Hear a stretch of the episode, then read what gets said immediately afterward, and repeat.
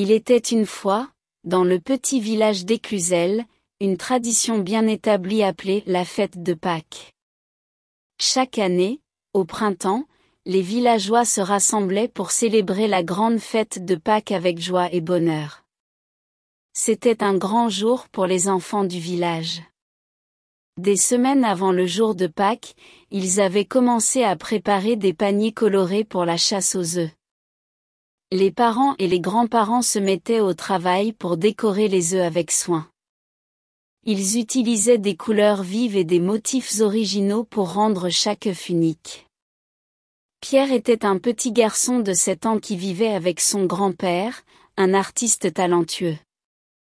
Chaque année, Pierre était très excité à l'approche de Pâques. Il aimait passer des heures à observer son grand-père décorer les œufs de Pâques avec des peintures éclatantes.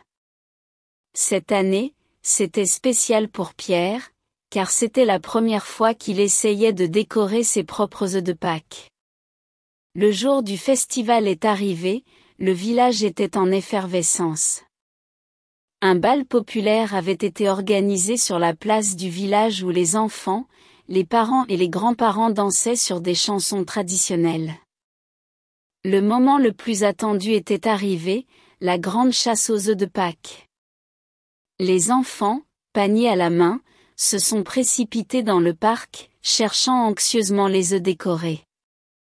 Pierre a réussi à trouver plusieurs œufs au début, mais son but principal était de localiser le fameux œuf doré, qui, selon la légende, apportait bonheur et chance toute l'année à celui qui le trouvait.